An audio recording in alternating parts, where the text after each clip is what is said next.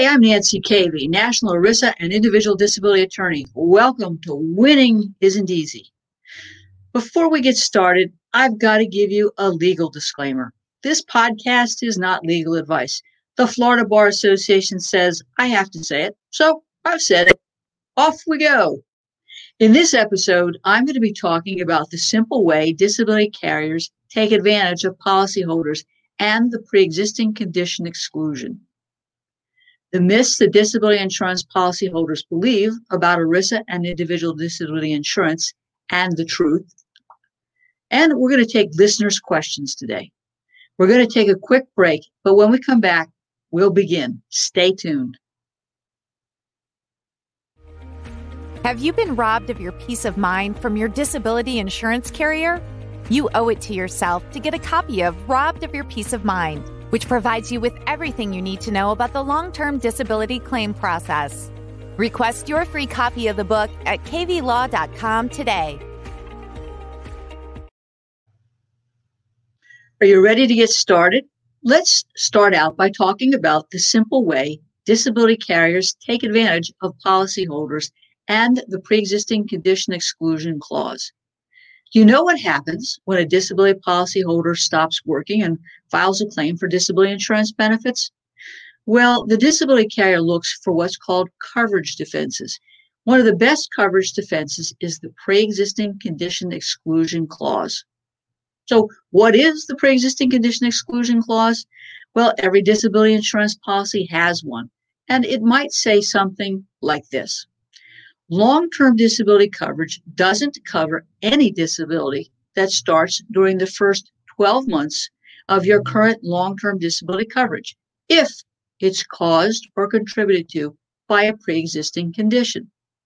A disease or injury is a pre existing condition if, during the three months before the date you last became covered, which is called the look back period, you were diagnosed or treated or services were received for the disease or injury, or you took drugs or medicine prescribed or recommended by a physician for that condition. Well, I mean, wow, that's that's broad. And the practical result is if your disabling medical condition is pre-existing, your claim can be denied. I think it's crucial that you get your medical and pharmacy records get your policy out and consult with an experienced ERISA disability attorney before you stop working so you don't pick the wrong date of disability if you've recently um, gotten your disability insurance policy. I want to give you an example of the pre existing denial game and how it's played by the disability carriers so you understand this. So, I'm going to tell you the story of Mr. Lavery. Uh, he was a regional facility manager for Restoration Hardware. He came under the care of his primary doctor for a lesion on his back. It had been there for over six months. When he saw his PCP on April 14, 2014, which was in the look back period in his policy, the doctor thought that he might have a basal cell carcinoma and referred him to a dermatologist. Now, the PCP didn't give him any treatment, didn't prescribe any medication. On June 10, 2014, after the effective date of his coverage, Lavery was seen by a dermatologist. They biopsied the lesion and they diagnosed a malignant melanoma. He stopped working and claimed disability on September 30, 2014. So, what was key here? Well, what was key here uh, was th- during the look back period uh, to determine what condition uh, he saw his physician for, what medical treatment, diagnostic studies, or medication uh, did he take? Was that condition and the medical treatment, diagnostic studies, or medication related to the medical condition that he was claiming as the cause of his disability? Now, that's the analysis that the carrier is going to use in every case. So let's talk about in Mr. Lavery's case, was the malignant melanoma a pre existing condition? And carriers are going to turn themselves inside out to make it a pre existing condition. So Aetna's disability benefit manager decided that it wasn't. And that was supported by Aetna's internal clinical consultant. All good so far. But four days later, and without explanation, the supervisor noted the, that the benefit manager uh, wanted the claim denied. because the initial appointment with the PCP subjected the claim to the pre existing condition clause. So the supervisor overruled the manager, and as a result, the claim was denied. So Lavery appealed, and unfortunately, Aetna still couldn't figure it out. They had another internal clinical consultant look at the PCP records, and they recommended that the claim shouldn't be denied because the record was clear that Lavery wasn't diagnosed or treated for the disabling medical condition of malignant melanoma until after the biopsy. So the benefit manager said, look, the claim should be reinstated, but it got overruled again. Aetna denied the claim, but this time they changed the game. They said that Larry had gotten medical treatment care services uh, for the disease uh, or an injury which substantially contributed to the malignant melanoma. Hmm. Okay. And to keep the games going, they changed the look back period to April 1st, 2014 through June 30, 2014, based on an amendment that the employer had made regarding the coverage start date for Larry and others. So you can see that Aetna overruled its own medical consultants, uh, its own manager, uh, and a supervisor ultimately made the decision. And even when it came back a second time, the benefit manager got overruled again and they changed the entire game. You can imagine that Larry wasn't uh, happy and litigation commenced. And this case was uh, heard by the First Circuit. And the First Circuit said, look, this whole denial is abuse of Aetna's discretion. The court held that while it could broadly construe the pre existing condition provision as excluding any disability for which treatment or services were provided for any symptoms which in hindsight appeared to be a manifestation of the disabling sickness or injury. Now, that certainly is crappy, but the judge said, no, but wait a minute, I'm not done. Aetna's apparent conflict of interest in the way it handled the claim was an abuse of discretion. Aetna behaved like a conflicted party intent on advocating for a desired result, rather than a fiduciary explaining its decision. Well, duh, we can clearly figure that out based on the way that uh, Aetna overruled itself. So the other issue in this case was whether Aetna could benefit from its violation of the Department of Labor regulations by changing the look back period. As I said, one of the ways that the pre-existing condition game is played is to change the, the ball, the location of the ball, if you will. In this case, Aetna changed the look back period for what it thought would be a guaranteed win. The First Circuit said, whoa, wait a second. Changing the look back period at the last minute is a violation of ERISA regulations and Lavery was prejudiced by this last minute change and the unchallengeable claim of a new look back period. So you can see that Aetna went to great lengths to try to ensure a win based on an application of the pre-existing condition clause. In my view, the lesson here is to closely review the look back period and pre-existing condition terms of the policy. When did you get the coverage? When did it become effective? What's the period of the look back period? And once you know that, you need to review the medical records, uh, including your pharmacy records, to see whether or not anything happened in that time frame, and if so, whether it might fall into this very broad uh, definition of a pre-existing condition. You never know what you're going to find and whether a claim is barred without careful analysis, and it can be hard to undo a denial uh, based on uh, the application of a pre-existing condition clause. And it's hard for a number of reasons. One is you've already declared a date in, in stone. You've got your medical records, which you're claiming supports the claim, yet you now are confronted with medical records or pharmacy records that after the fact show that you may have gotten treatment. And of course, you're probably not working anymore. So you can't go back necessarily and fix that date. That's why I think it's important that you have the assistance of an experienced ERISA disability attorney if you have just gotten your disability insurance uh, coverage and you have a, a, medical condition that may result in you filing a claim uh, because you just don't really know how this pre-existing condition clause is going to play out. In the next segment, I'm going to do some myth busting. And you know that's one of my favorite parts of this series. And the myth is going to be if you got your disability insurance coverage and you became disabled, mm, you're not going to have any problems getting your disability insurance benefits. Stay tuned.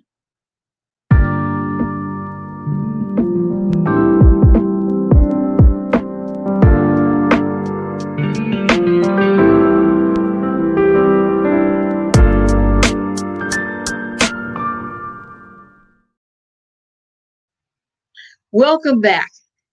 The myths that disability insurance policyholders believe about ERISA and individual disability insurance and the truth. I'm a myth buster, and you may have heard from neighbors, friends, lawyers, insurance agents myths about disability insurance.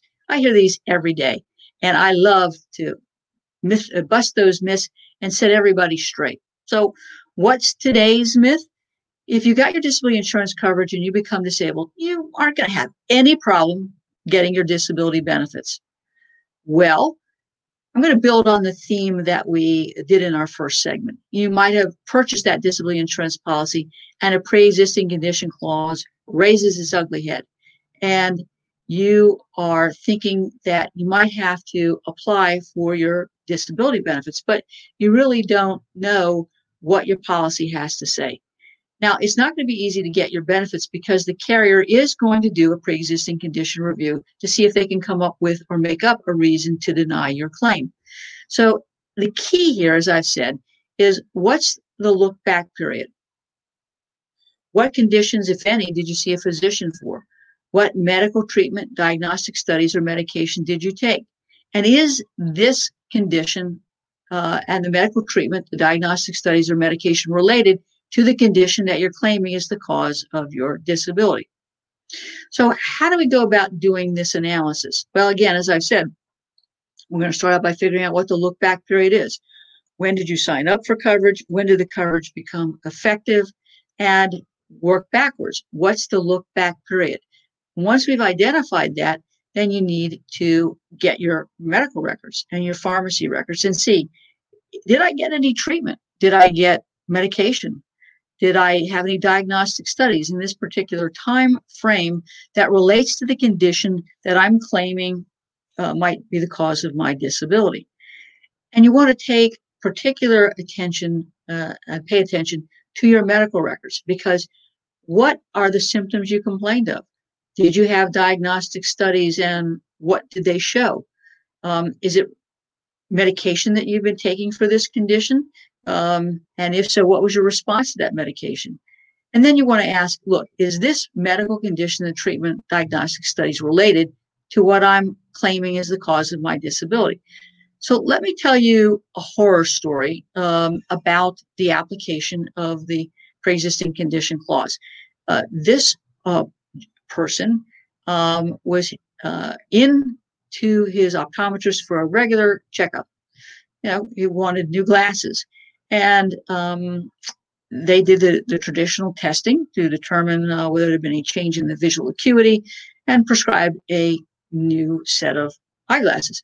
But the optometrist said, hey, you know, you should be taking vitamin D for the prevention of eye disease.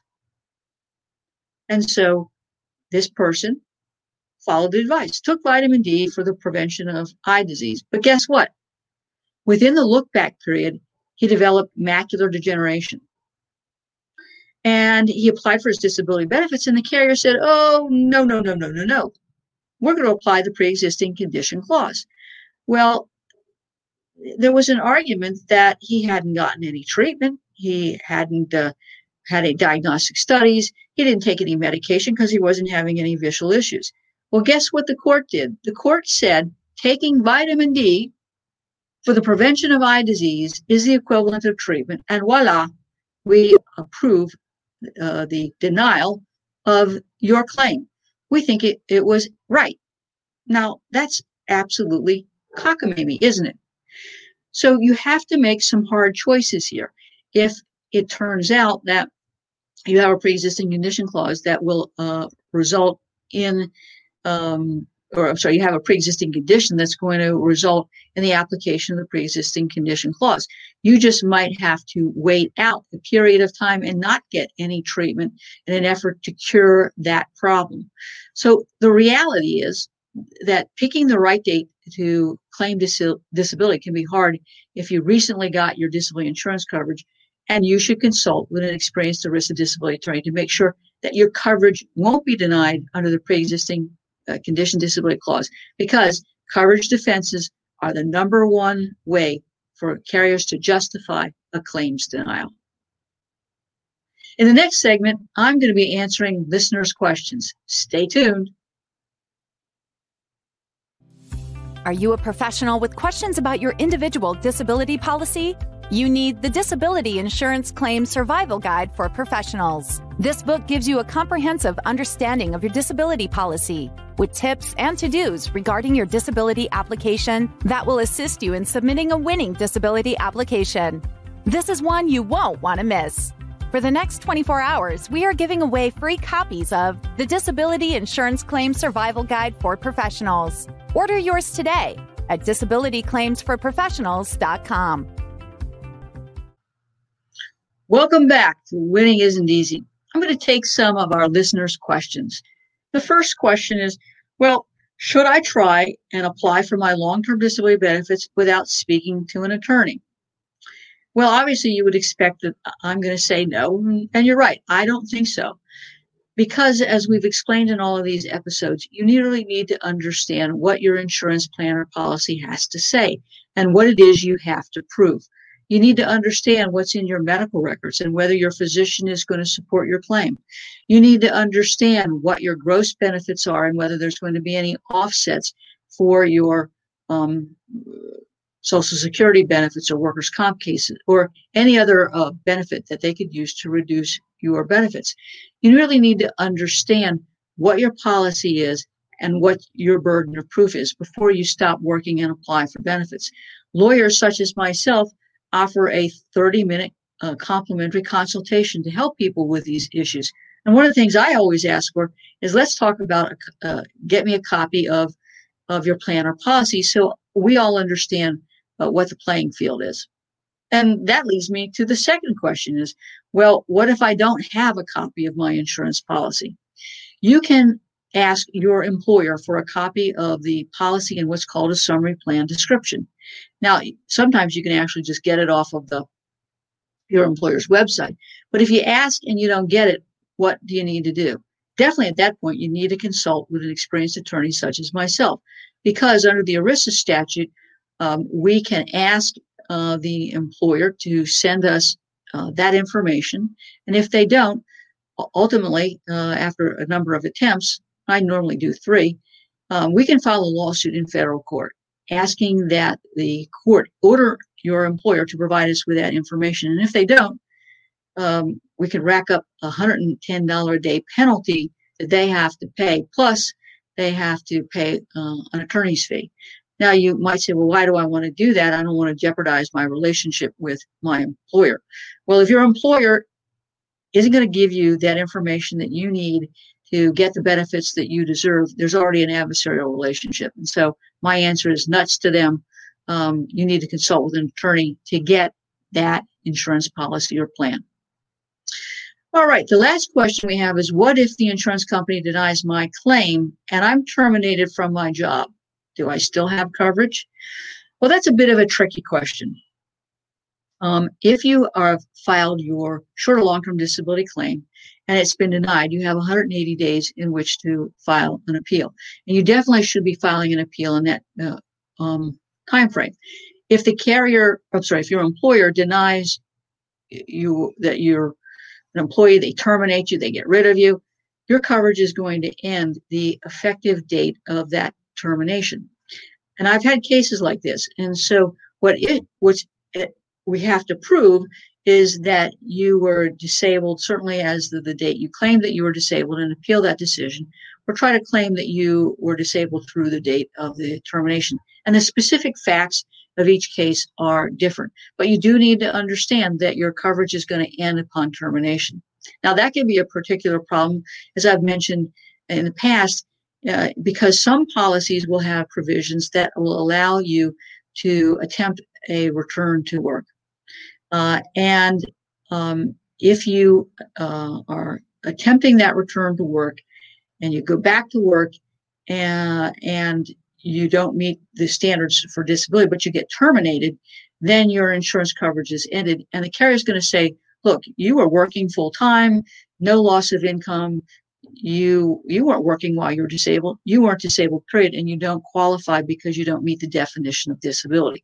So attempting to go back to work can be uh, as problematic as a claims denial and again i think that it requires coordination uh, and advice of an experienced ERISA disability attorney, such as myself. Well, I hope that you've enjoyed this episode. If you like this podcast, would you please like our page, uh, leave a review, or share it with your friends and family? Remember, our podcast is weekly, so stay tuned in, uh, for next week's episode. And I hope that you're enjoying the show. Winning isn't easy.